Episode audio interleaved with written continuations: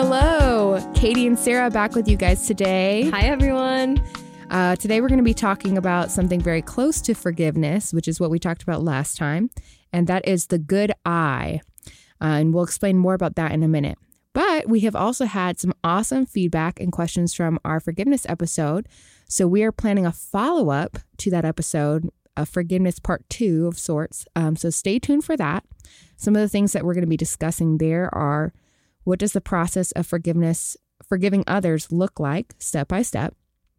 What if I get stuck despite my best efforts? What about an abusive situation? How do I show mercy, forgive, stay open, etc., but also protect myself when that is needed? So, those are awesome questions. Um, if you have any questions or feedback, uh, please feel free to email me at fisk.katy at gmail.com. That's F I S K dot K A T Y at gmail.com. Oh, this is so awesome, Katie. I'm really excited to do another one on forgiveness. Woohoo! Um, I think these questions are really awesome, and thank you for just all the feedback that we've been given. Um, and I'm really excited to go further into it. But today we're going to be focusing on the good eye, or more like our perspective on the world and how it impacts our faith and our spirituality. Um, so we're taking a lot of things that we learned from the Bema podcast, um, specifically episode 98, The Good Eye. Marty, um, Marty Solomon talks a lot about just the scripture in general and going in depth on the Greek words. So we'll be referencing that here and um, here and there throughout this time. But today we're reading through Matthew 6, and we'll be starting in verse 19, and we'll be ending Matthew 7, verse 6. But right now we're just start with Matthew 6, 19 through 24. Awesome. Treasures in heaven. Starting in verse 19, it says, Do not store up your, for yourselves treasures on earth, where moths and vermin destroy, and where thieves break in and steal. But store up for yourselves treasures in heaven, where moths and vermin do not destroy, and where thieves do not break in and steal. For where your treasure is, there your heart will be also. The eye is the lamp of the body. If your eyes are healthy, your whole body will be full of light. But if your eyes are unhealthy, your whole body will be full of darkness. If then the light within you is darkness, how great is that darkness? No one can serve two masters. Either you will hate one and love the other, or you'll be devoted to one and despise the other. You cannot serve both God and money. I think what's hilarious about that last part is that oh, Sarah, you and I were just joking about my wallet. Yeah. I have this like Bible slash wallet. So it has like my money and my credit cards in it, and then also the Bible. I was very confused when I saw it. so sometimes I think about the scripture and I'm like, mm, is this idolatry? but, anyways, it's fuzzy. So we're going to move on. Um, but yeah, so we're going to fo- focus especially on those verses talking about this eye and the lamp of the body. But your eyes represent how you see the world in this passage. Um, and how you view the world greatly impacts your heart and who you are in inwardly or inside. It impacts what you look for and it impacts what you're going to find. And this is even proven scientifically by the RAS or reticular activating system. You can do more research on that. There are many scientific and psychological articles on it. There's also TED Talks that you can watch on it as well. But the job of the RAS, and that's in your brain, is to filter out unnecessary information so the important stuff gets through. The RAS finds information to support your belief system. So it helps you see what you want to see and hear what you want to hear. The function of the RAS is to protect you from danger, but it can end up creating filters in your, your mind, um, filters like rejection or trust issues. And all of a sudden, our internal reality can become our external reality because we become attuned to look for the same experiences. For example, if I have a rejection filter, then I end up experiencing rejection in situation after situation that might not even be anything about rejection, but that's what I'm finding. And I end up rejecting myself over and over again. Most people obviously are not trying to do this. They're just finding the same things that they're used to finding. Consciously, we want to be happy and healthy, but subconsciously, our bodies want to keep us safe. And if we experience something as stressful, or we're anxious in a situation, or we don't feel safe, or we don't feel like we can be ourselves, our bodies can start to flag those moments and we start looking for those same experiences over and over again. So we may not want what we keep finding, but we will keep finding it until we change at that inner level. So oftentimes, what you don't want consciously, like none of us want to be rejected, is what you will find subconsciously. Yeah, I think all that's super real. I think I can see that reflected in in my own life a lot, um, especially just that fear of rejection or fear of people not liking me. So the second I see a situation where I like it even hints towards that, I can take that to level 1000 and be like, yep, they don't like me because they didn't look my way for mm-hmm. some reason. Um, and I think even mentioning that it is like biologically our nature is important because it's it's not in our nature. Like we are not God-like by nature. God created us, but we are different from Him. We have sin in our hearts, and yeah.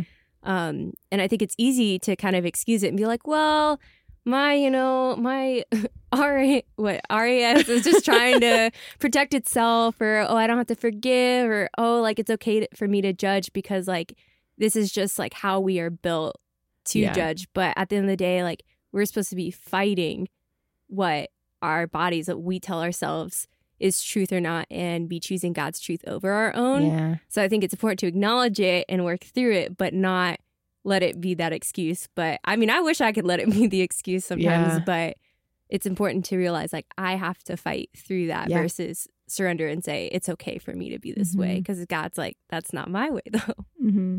Yeah, I think that's a great point because it's you know as we get to know each other, we want to be sensitive to each other and learn each other's triggers, um, learn each other's sensitivities, um, each other's insecurities. We obviously don't want to poke those buttons. Yeah. But at the same time, what you were saying makes me think of the scripture like, beat your body and make it your slave. Like, what we are aware to, we do have a responsibility mm. to address those things.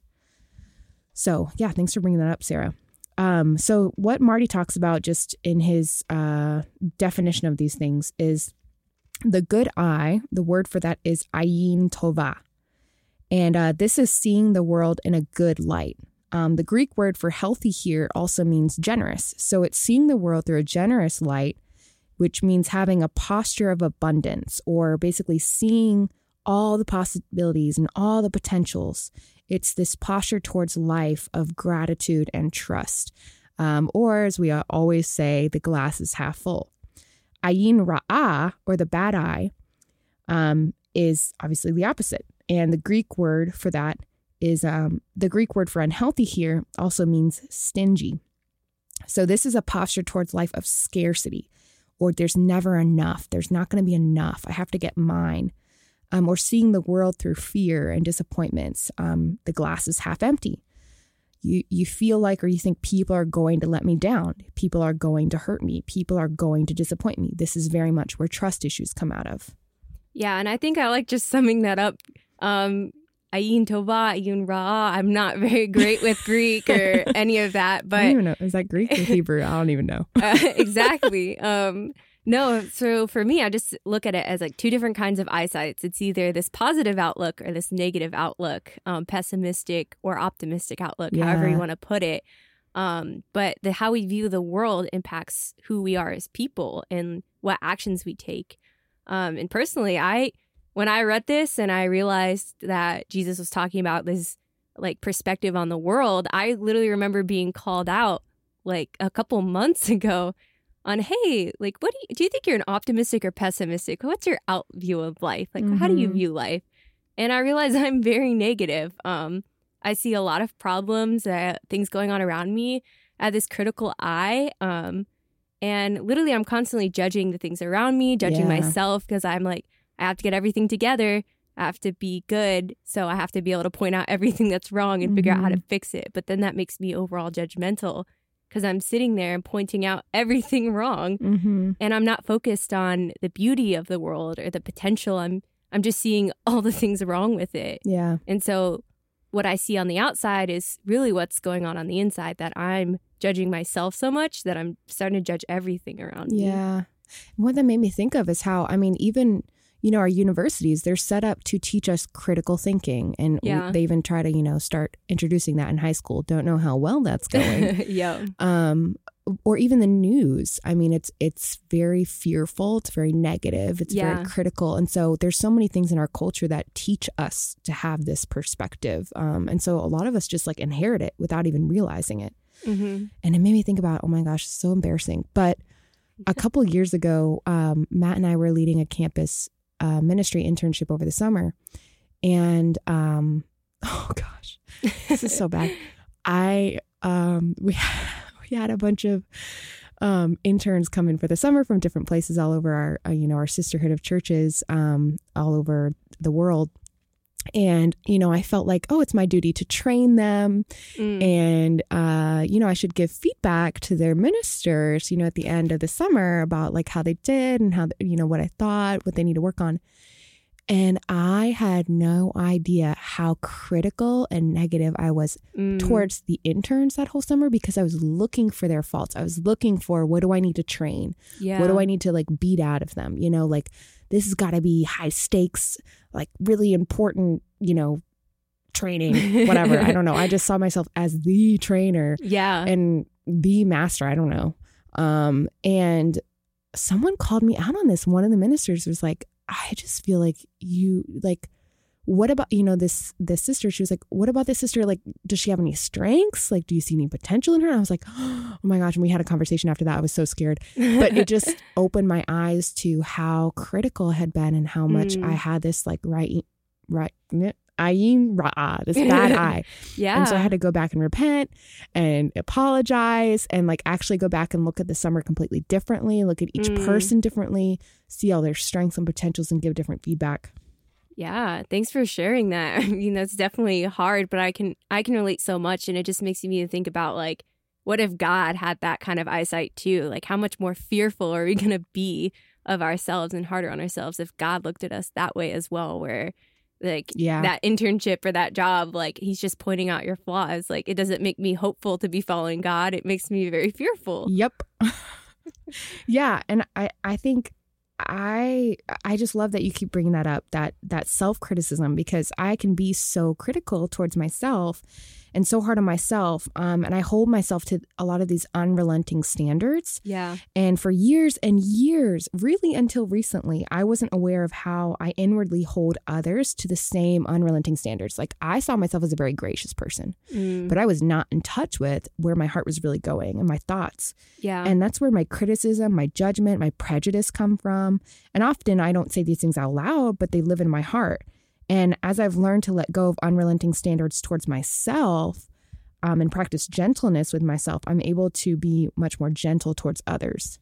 Yeah, and I love how you even said like I don't say this out loud. Like I know for Mhm. me, I don't say a lot of things that I think out loud. bad. Yeah, even if it's beyond people, what I think about myself, like I don't tell people Yeah. like how bad I think of myself, how Yeah. incapable I feel that I am, because people are like, "You're such a great, like you can do this." I'm like, I mean, I really can't do this. Like I don't know what you see in me, but it's definitely not what I see.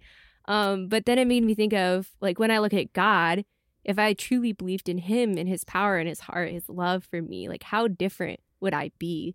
Like how different would the world look around me? Yeah. I wouldn't see the problems. I wouldn't see how incapable I am, or I would, I wouldn't see all the negative things, but I'd see this potential, this hope, this beautiful thing. I'd be sitting there like, I can't wait to see what God does with this, Yeah. rather than, than be like, how can this person even get there? Yeah. Um, it's like this complete 180, especially if I feel like I don't know how to solve a problem.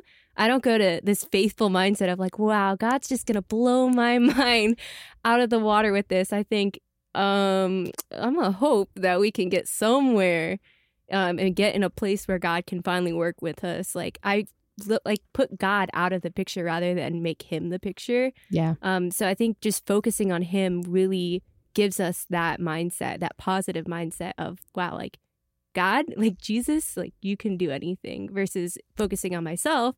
All I see is my problems and what I am incapable of doing. Yeah. Yeah. And I think that's how we achieve peace is that focus on God, that good eye. Yeah. It's how we can have peace no matter what storms are going around us, uh, what people are saying or thinking or doing in our lives. Um, so we're going to jump to the next part uh, or the next passage, which is uh, the passage on do not worry. That's Matthew 6, 25 through 34. I'm going to read that.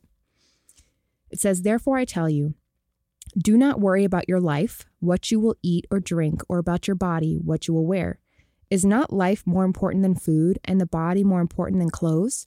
Look at the birds of the air. They do not sow or reap or store away in barns, and yet your heavenly Father feeds them. Are you not much more valuable than they? Who of you by worrying can add a single hour to his life? And why do you worry about clothes? See how the lilies of the field grow. They do not labor or spin. Yet I tell you that not even Solomon in all his splendor was dressed like one of these. If that is how God clothes the grass of the field, which is here today and tomorrow is thrown into the fire, will he not much more clothe you, O you of little faith? So do not worry, saying, What shall we eat, or what shall we drink, or what shall we wear? For the pagans run after these things, and your heavenly Father knows that you need them. But seek first his kingdom and his righteousness, and all these things will be given to you as well. Therefore, do not worry about tomorrow, for tomorrow will worry about itself. Each day has enough trouble of its own. I cannot tell you how many times I've been shared that scripture, Uh-huh. but I've never looked at it in the whole picture of looking throughout like all of Matthew 6 because it gives it so much more meaning because we come from this idea of this positive outlook versus this negative outlook. Like, what are your eyes really seeing? And then Jesus is like, so don't worry. And you can take that for how it is, like, don't worry. Or if you look at it, um, connecting it with that eyesight, you see worry steals that positive outlook. It takes us away from who God is and it brings our focus to anything but Him. And when we have this like stolen away from us, that's when we start to judge the world in our own eyes because we've lost who the real judge is and we've become the judge. And so personally for me, like like I said, I've gotten this scripture so many times and it's something very deeply rooted in me that I worry. I actually like struggle with anxiety. I've been going to counseling and Yeah. on medication for it, but it's something again, I don't want to excuse and be like, well, it's just how I was made to be anxious and worried. but literally I I'm learning so much that it's just my my eyesight, like how I'm viewing the world. yeah. Um and the reason why if you go through anxiety and they put you on medication for it, they want you to do counseling as well because it's not just like a chemical thing, it's a lot of our thoughts as well. And the more I break down the my thoughts, the more I realize I don't trust God to take care of me. I don't think he's really working for my good. I put all this pressure on myself that I think I have to do the heavy lifting and that I have to kind of get myself through life to be successful. And it's not that I don't think God's a good God. It's just I have this separation that he's not really in my life. Yeah. I didn't grow up Christian. I wasn't in a Christian household. I didn't go to church praising the Lord every Sunday with my family. It was just me, myself, and I for most of my life. So I think I can have that so deeply rooted in my faith. Or even my parents were like, they loved me. And I'm not saying like they're terrible people at all, but they did have, they want me to be successful. So they did put a lot on me. And Yeah. I, I was taught to be a hard worker. And so my mind, it's like, I have to make things happen. And God's not going to just give it to me because I have to work for it. Right. Yeah. But that that makes me again have this negative outlook because I know my limits. I easily can break down. I get overwhelmed. Um, literally, if I have a list of tasks, I know so many people who have seen me break down Mhm. because I am like, I cannot do this at all. And it's just because I see myself. I don't see God in that situation. Um, and so when I worry, it takes God even more out of that picture. yeah. But if I'm like very calm and like, okay, like this can be figured out, like I'm like, God's got this. This is good. Like, so cliche. yeah, it's very cliche, but it's still like, it, it does show. Like, I feel like in my personal life, Definitely. I've been able to see God more. But the second I worry, God is out the door. Yeah. And that's not his position. Like, he wants to be in the battle, but I'm the one who kicks him out onto the curb because I'm so worried. Yeah. So it makes me think of the RAS again and how we can ingrain these certain thought patterns into our our brains to the point where it changes our brain structure, you know? And and that's why I think I love what you said about how medication should be combined with therapy. Yeah.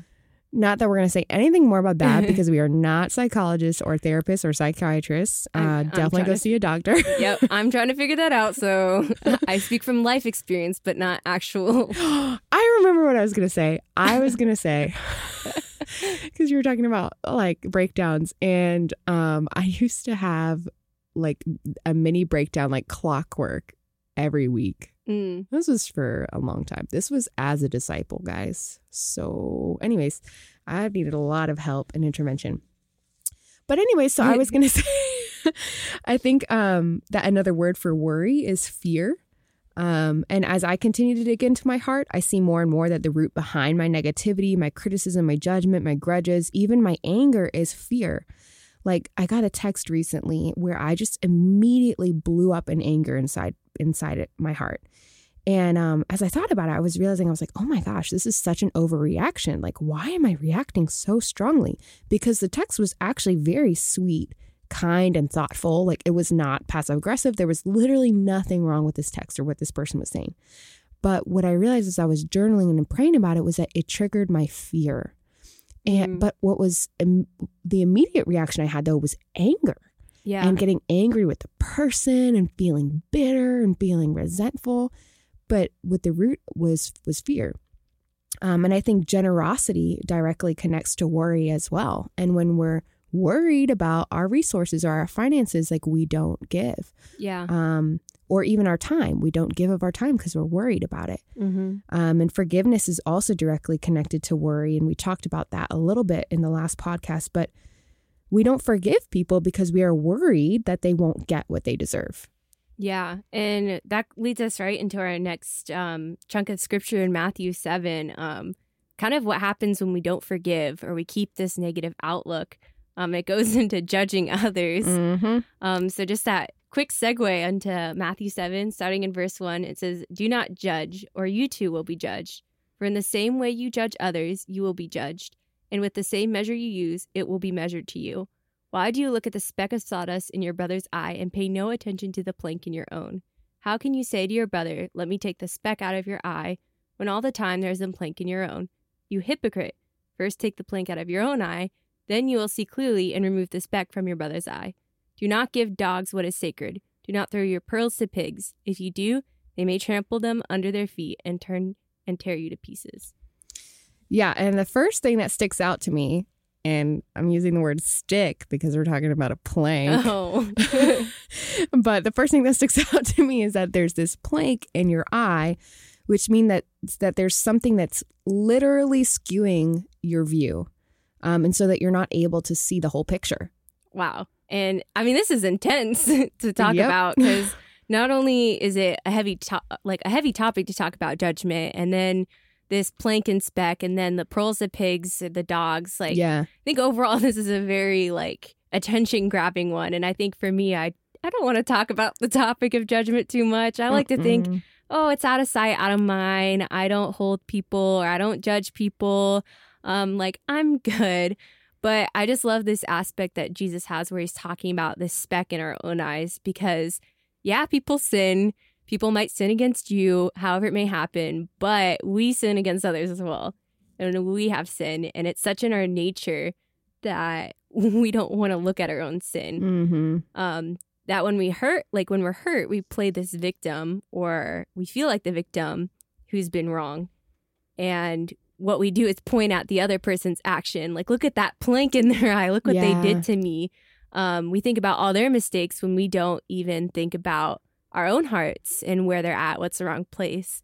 And the amount of times that I've like literally thought they don't like me because A, B, C, D, E, F, G, Mhm. H, I, J, K, L, M, N, O, P, like, um like i had a time where i literally thought a sister hated me. Um very dramatic. It was like my first year of being a disciple. I was on this internship and we were in the same like room.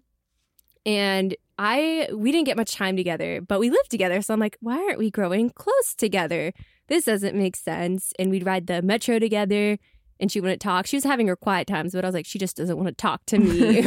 there was a time where I went to go take a shower. I was doing my own thing. She went to hang out with other people, and I was like, she didn't invite me intentionally. and I was so much pointing all these different planks in her eyes Mm. that I had no idea I was the one who was being so insecure, so prideful that I was labeling every action that she had Yeah, that was like she's sinning against me because she doesn't like me. yeah. And I just I just remember being sat down and shared this scripture of the plank and the speck. And First Corinthians 13 on love and being like, hey, sis, like you're not really loving people right now. In fact, you're being very insecure because this sister is going through a hard time. Um, she's trying to be with people close to her and she's trying to really get connected with God. But I was so focused on myself. I was like, she doesn't love me when it's really like, I'm going through a hard time Yeah. and I need that time to digest. And at home, when I'm about to sleep, is my only time. Versus me, who's like, we can hang out, we can have Mhm. fun. Um, so it's that idea of like literally my insecurities were labeled onto her, and Yeah. that's all me. That's all me putting what I think because I see myself as someone who's not cool enough to hang out or unlovable or I just have all these insecurities about myself. And so uh, the second I saw something of she might not like me, I was like, it's because of these reasons. Yep. But that's not what she thought at all. hmm But that's what I thought about myself. And so again, I just see like my own perspective like shifting like the truth and skewing it. And I'm like, I really was blind. I had more than a speck in my eye, honestly. Yeah. So I think I just think it's crazy. Yeah, it's funny that you share that because I totally was that type of roommate too and had no idea. That's how I was making my roommates feel the way that you were feeling. Um, but I love what you shared because, gosh, that's such a struggle for me too. I mean, we can just jump to assumptions and conclusions so quickly and Yes. assume that we know what people are thinking. Like we Mhm. just assume we know best. And I have come to realize that I am very often wrong. Like I Yep. thought my intuition was so good it really is not that great. Um, and those assumptions often get me into a lot of trouble. Um, and I think we can take it to the extreme too. Uh, we don't even realize it, but oftentimes when we make judgments about people, we are often making judgments on their value. And uh, we don't have an authority to do that. We act like we do, but only God has that authority to determine someone's value. But we can Yeah. take one instance, one look, one word, one sentence, and just determine someone someone's unspiritual, someone's mean, someone's, you know, they're less of a Christian than me or whatever. Yeah, and I can. Th- I think that's just so interesting to say value because I don't sit there thinking I'm devaluing a person or I'm judging the value. But even when we were talking about the good and bad side, the um, Eon Torah, Close enough. um, yes. um, but when we were talking about that, part of that positive outlook too is even seeing potential. Yeah. Um, and I, re- I don't realize like it's devaluing people when I don't see that potential or I'm focusing on their mistakes. And I'm like, well, I don't know if like they're gonna really, I don't know if they'll repent. I don't know if they're gonna be able to work through that. And I don't see it as devaluing people, but God's like, no, you are devaluing them because you're Yeah. saying that they can't overcome, that I'm not gonna work Yeah. through them, and that's not your place to say what I do in their lives. But Yeah. I'm I'm thinking, but I don't see it, so. Mm. But God's like, uh, not your job. Yeah. My job. I think the most humbling thought to me when I'm examining what I'm thinking about someone is this is God's daughter or this Mm. is God's son. Yeah. How does God feel about them? And I'm like, dang, like that just can be a really quick like heart check for me, you know? Yeah. Um, but I think our judgment can also lead to bitterness. Um, and this is again similar to what we talked about in our last episode. But um, bitterness is is this poison that you drink, hoping it will kill the other person. And it's this evil brooding in your soul, and it's gathering strength um, the longer that you don't deal with it to strangle out every bit of love in your heart. And sometimes we actually are a victim of situations or of people. Um, but sometimes we feel like a victim. We feel helpless. We feel hopeless. But bitterness is always a choice. And in the end, you choose to drink that poison. And so we can either choose to deal with hurt and heal, or we can choose to be lonely, shells of the people that we once were. I think we seriously downplay the role of bitterness in our culture. It grows and it festers in the dark, and because it often comes out as venting, gossip, or passive spite, it can be overlooked a lot. And I've seen its web destroy many women, marriages, and families. Oftentimes, you can hear it in someone's voice, someone's tone. You can even see it in their face and in their eyes. But that's only if you're looking for it and if you haven't lost sensitivity to it yourself. Um, I know that it comes out of my mouth too. Oftentimes, it's in the form of jokes or passive aggression or complaining. Luke 6:45 says, "For the mouth speaks what the heart is full of." And I found that over these past few months, as I overlook, I, I tend to overlook bitterness in my heart far too often. At the root of most of my complaints is bitterness. At the root of most of my ill feelings or my hunches about another brother or sister is bitterness. It's just waiting there, filing her nails, quietly making suggestions that make me pause. And bitterness often haunts me when I know I need to have a conversation with someone or address something. At 60 miles an hour, thoughts are racing through my mind, painting a picture of what she's going to say, then what I'm going to say, then what she'll do, and then what I'll do, and then I'll prove her. but in the end, it's almost always the same story me trying to find some way to get the upper hand and shut this person down. And it's because I'm bitter.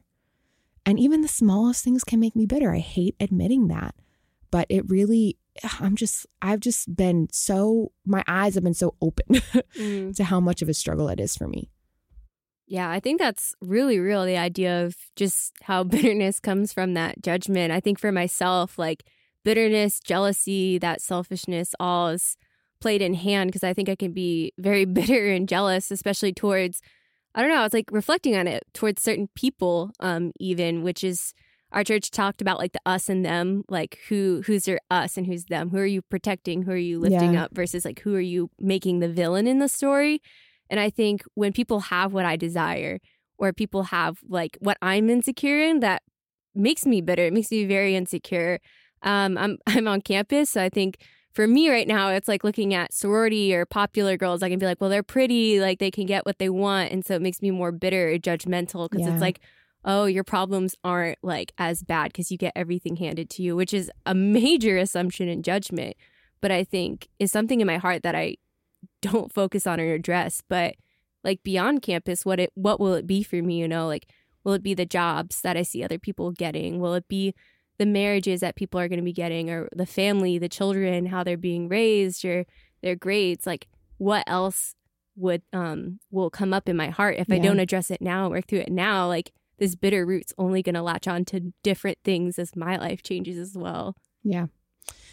Yeah, and I just realized we talked a lot about the bad eye. Yeah. which is good because we have to be able to recognize it. Um, but if you feel like we need to talk more about the good eye, uh, definitely give us that feedback if you need more direction on that for sure. Um, but thanks so much for listening and stay tuned for our next episode. Bye. Bye.